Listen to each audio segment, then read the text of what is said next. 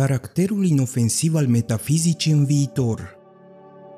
De îndată ce religia, arta și morala sunt descrise de așa manieră în geneza lor, încât să se poată pe de întregul explica fără a se recurge la ipoteza unor intervenții metafizice la început și pe parcurs, interesul acela extrem de puternic pentru problema pur teoretică a lucrului în sine și a fenomenului încetează căci oricum ar sta lucrurile aici, cu religia, arta și morala, nu atingem esența lumii în sine.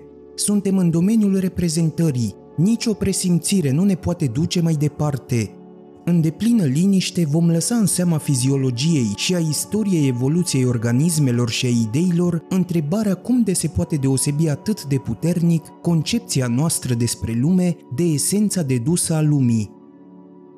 Limba ca pretinsă știință Importanța limbii pentru dezvoltarea culturii rezidă în faptul că omul a pus în ea o lume proprie lângă cealaltă, un punct pe care îl considera îndeajuns de sigur pentru ca sprijinindu-se pe el să mute restul lumii din loc și să se facă stăpânul ei.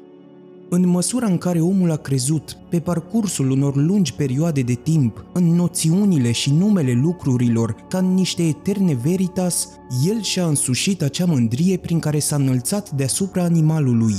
Socotea într-adevăr că dispune în limbă de cunoașterea lumii, Făuritorul de limbă nu era așa de modest să creadă că el n-ar da lucrurilor decât denumirile, mai curând îi se părea că exprima prin cuvinte suprema știință despre lucruri. De fapt, limba este prima treaptă în strădania de a cuceri știința. Credința în adevărul găsit este și aici aceea din care au curs cele mai puternice izvoare de energie – foarte târziu, abia acum, oamenii încep să vadă clar că prin încrederea lor în limbă au propagat o eroare monstruoasă. Din fericire, e prea târziu ca asta să poată revoca dezvoltarea rațiunii bazate pe acea credință. Și logica se bazează pe prezumții cărora nu le corespunde nimic în lumea reală, de pildă pe prezumția perfectei asemănări a lucrurilor, a identității aceluiași lucru în diferite puncte ale timpului dar știința aceea a luat naștere din credința contrară, care exista neîndoielnic asemenea lucruri în lumea reală. La fel stau lucrurile cu matematica, ce în mod sigur n-ar fi luat naștere dacă nu s-ar fi știut de la început că în natură nu există nicio linie perfect dreaptă, niciun cerc veritabil, nicio dimensiune absolută. Vis și civilizație Funcția cerebrală prejudiciată cel mai mult de somn este memoria. Nu că s-ar afla într-un repaus total, dar este readusă la un stadiu de imperfecțiune cum trebuie să fi fost ziua și în stare de veche la oricine în preistoria omenirii. Arbitrară și tulbure cum este, ea confundă mereu lucrurile pe baza celor mai fugare asemănări. Dar cu aceeași arbitrarietate și tulbureală, popoarele și-au inventat mitologiile și chiar și astăzi călătorii observă de obicei câtă înclinație spre uitare manifestă sălbaticul, cum după o scurtă încordare a memoriei, spiritul începe să îi se clatine și din pură moleșală născocește minciuni și absurdități. În vis însă noi îi semănăm cu toții acestui sălbatic, Slaba recunoaștere și eronata echivalare este cauza concluziei greșite de care ne facem vinovați în vis.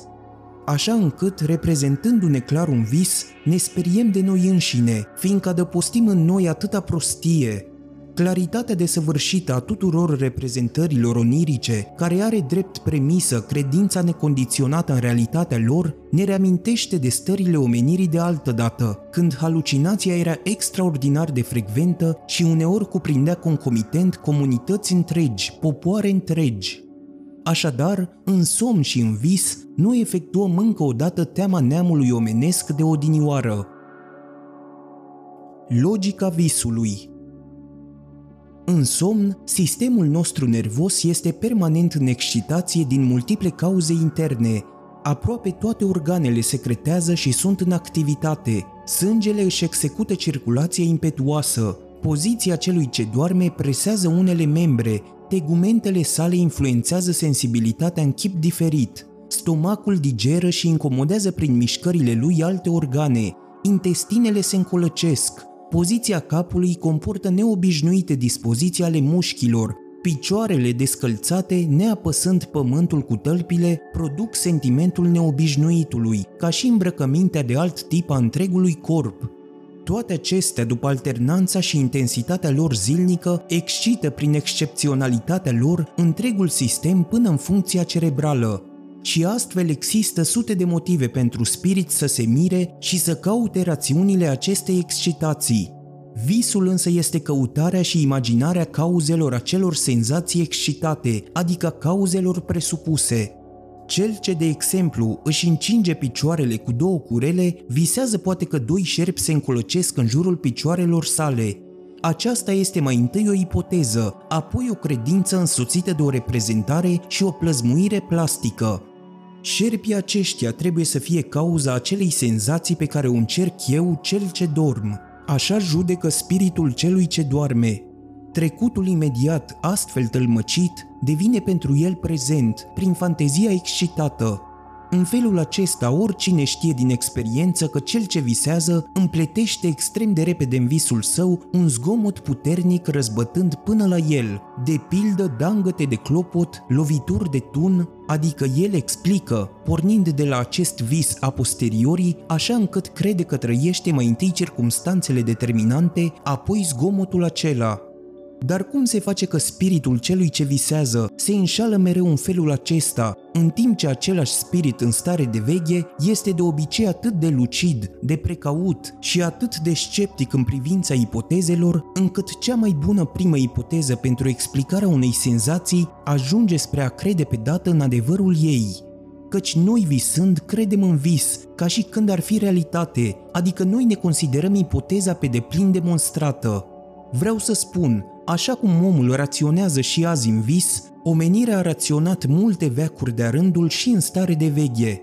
Cea din tâi cauză care îi venea în minte pentru a explica ceea ce avea nevoie de explicație îi era de ajuns și îi trecea drept adevăr.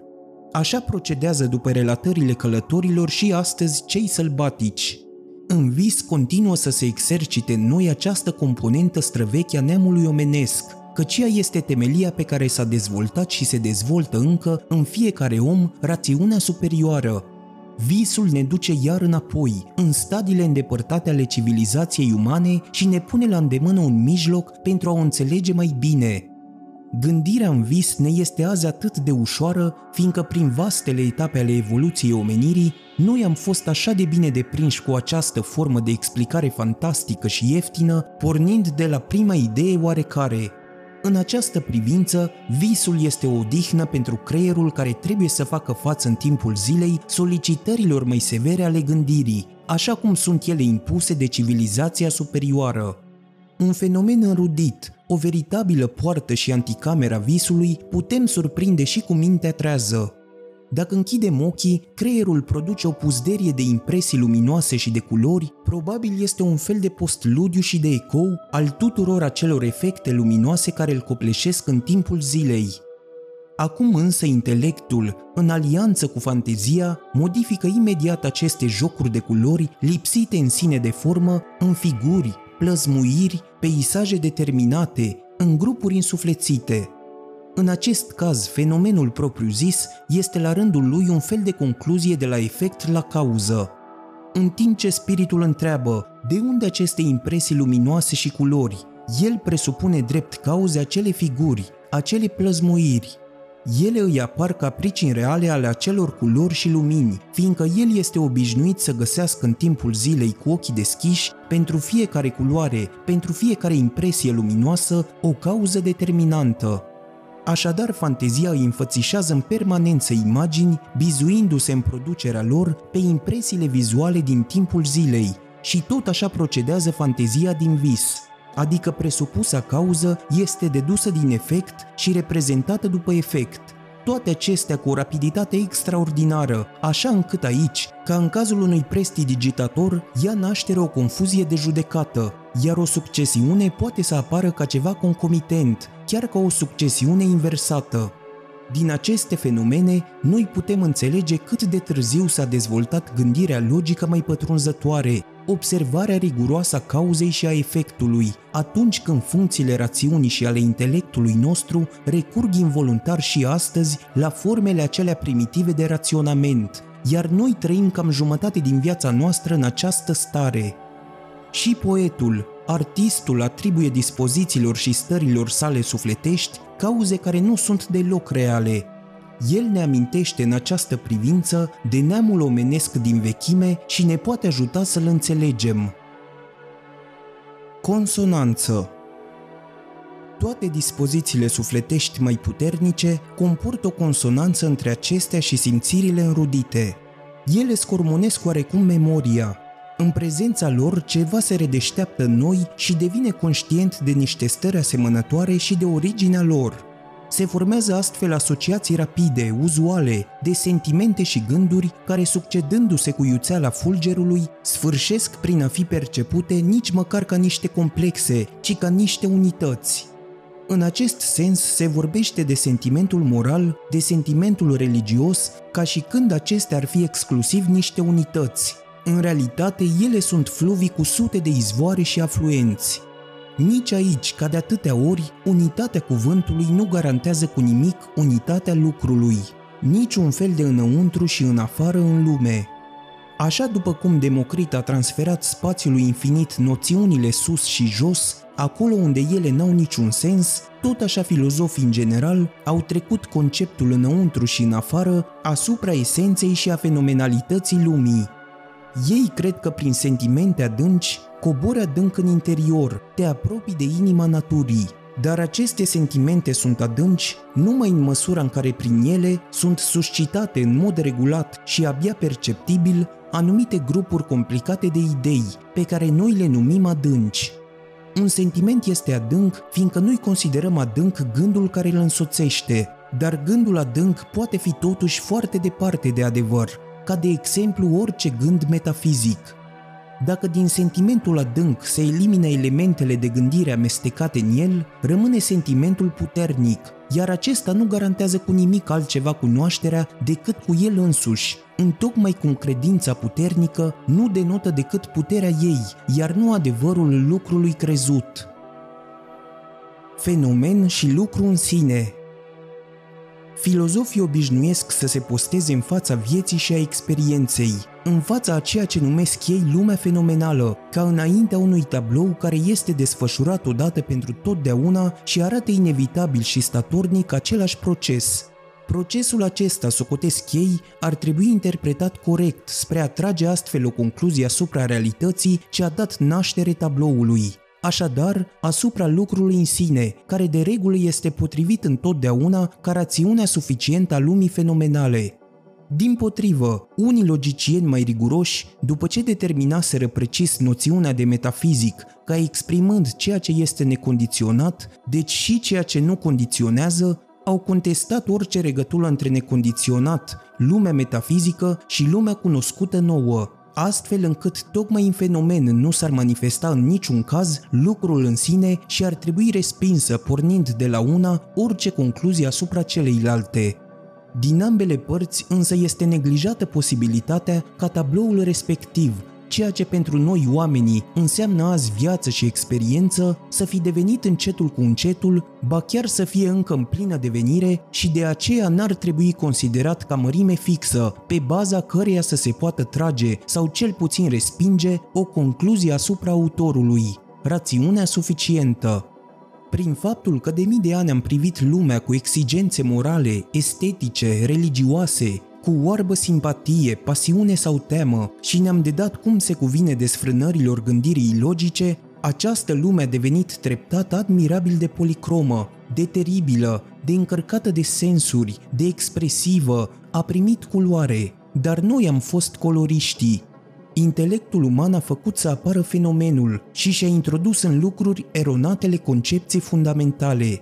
Târziu, foarte târziu, reflectează el, și acum lumea experienței și lucrul în sine îi apare extraordinar de diferite și separate, încât respinge concluzia asupra ultimului pornind de la prima, sau într-un chip înfiorător de misterios, invită să renunțăm la intelectul nostru, la voința noastră personală, ca să ajungem prin aceasta la esențial, încât să devenim esențiali.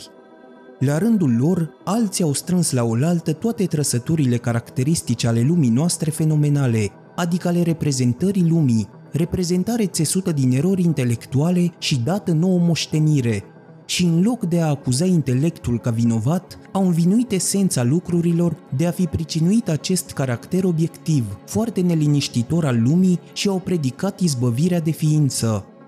Tuturor acestor concepții le va pune capăt într-un mod decisiv procesul continuu și anevoios al științei, care va sfârși prin a-și sărbători odată supremul triumf într-o istorie a genezei gândirii, al cărei rezultat ar putea fi rezumat eventual în această propoziție.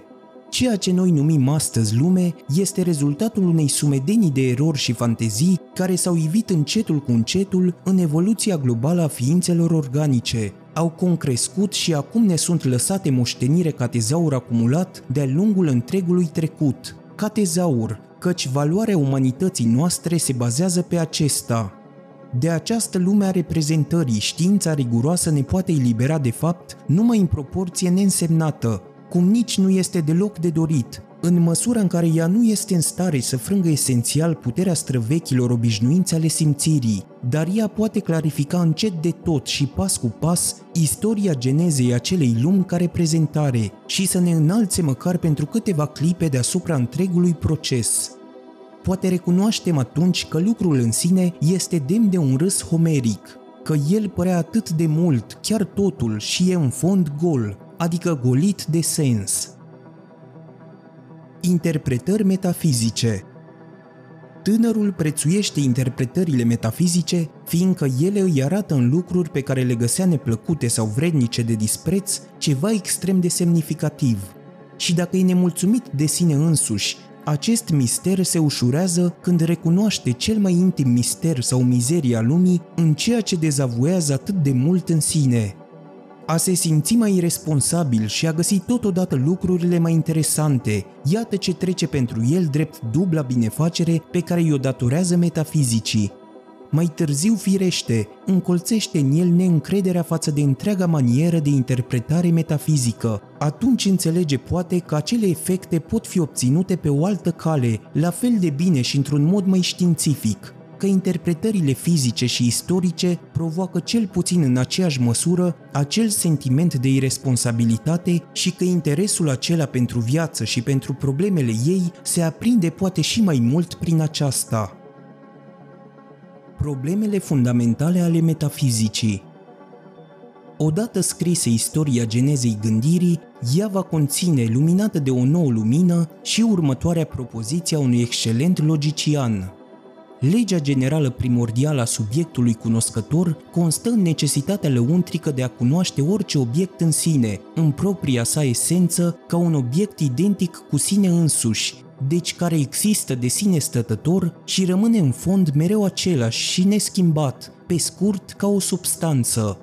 Și această lege numită aici primordială a cunoscut o devenire, se va arăta odată cum treptat-treptat ia naștere această tendință în organismele inferioare, cum ochii miopi de cârtiță ai acestor alcătuiri nu văd la început nimic altceva decât mereu același lucru, cum apoi, când diversele excitații de plăcere și neplăcere devin mai perceptibile, diverse substanțe devin încetul cu încetul distincte, dar fiecare cu un singur atribut, adică un singur raport cu un astfel de organism.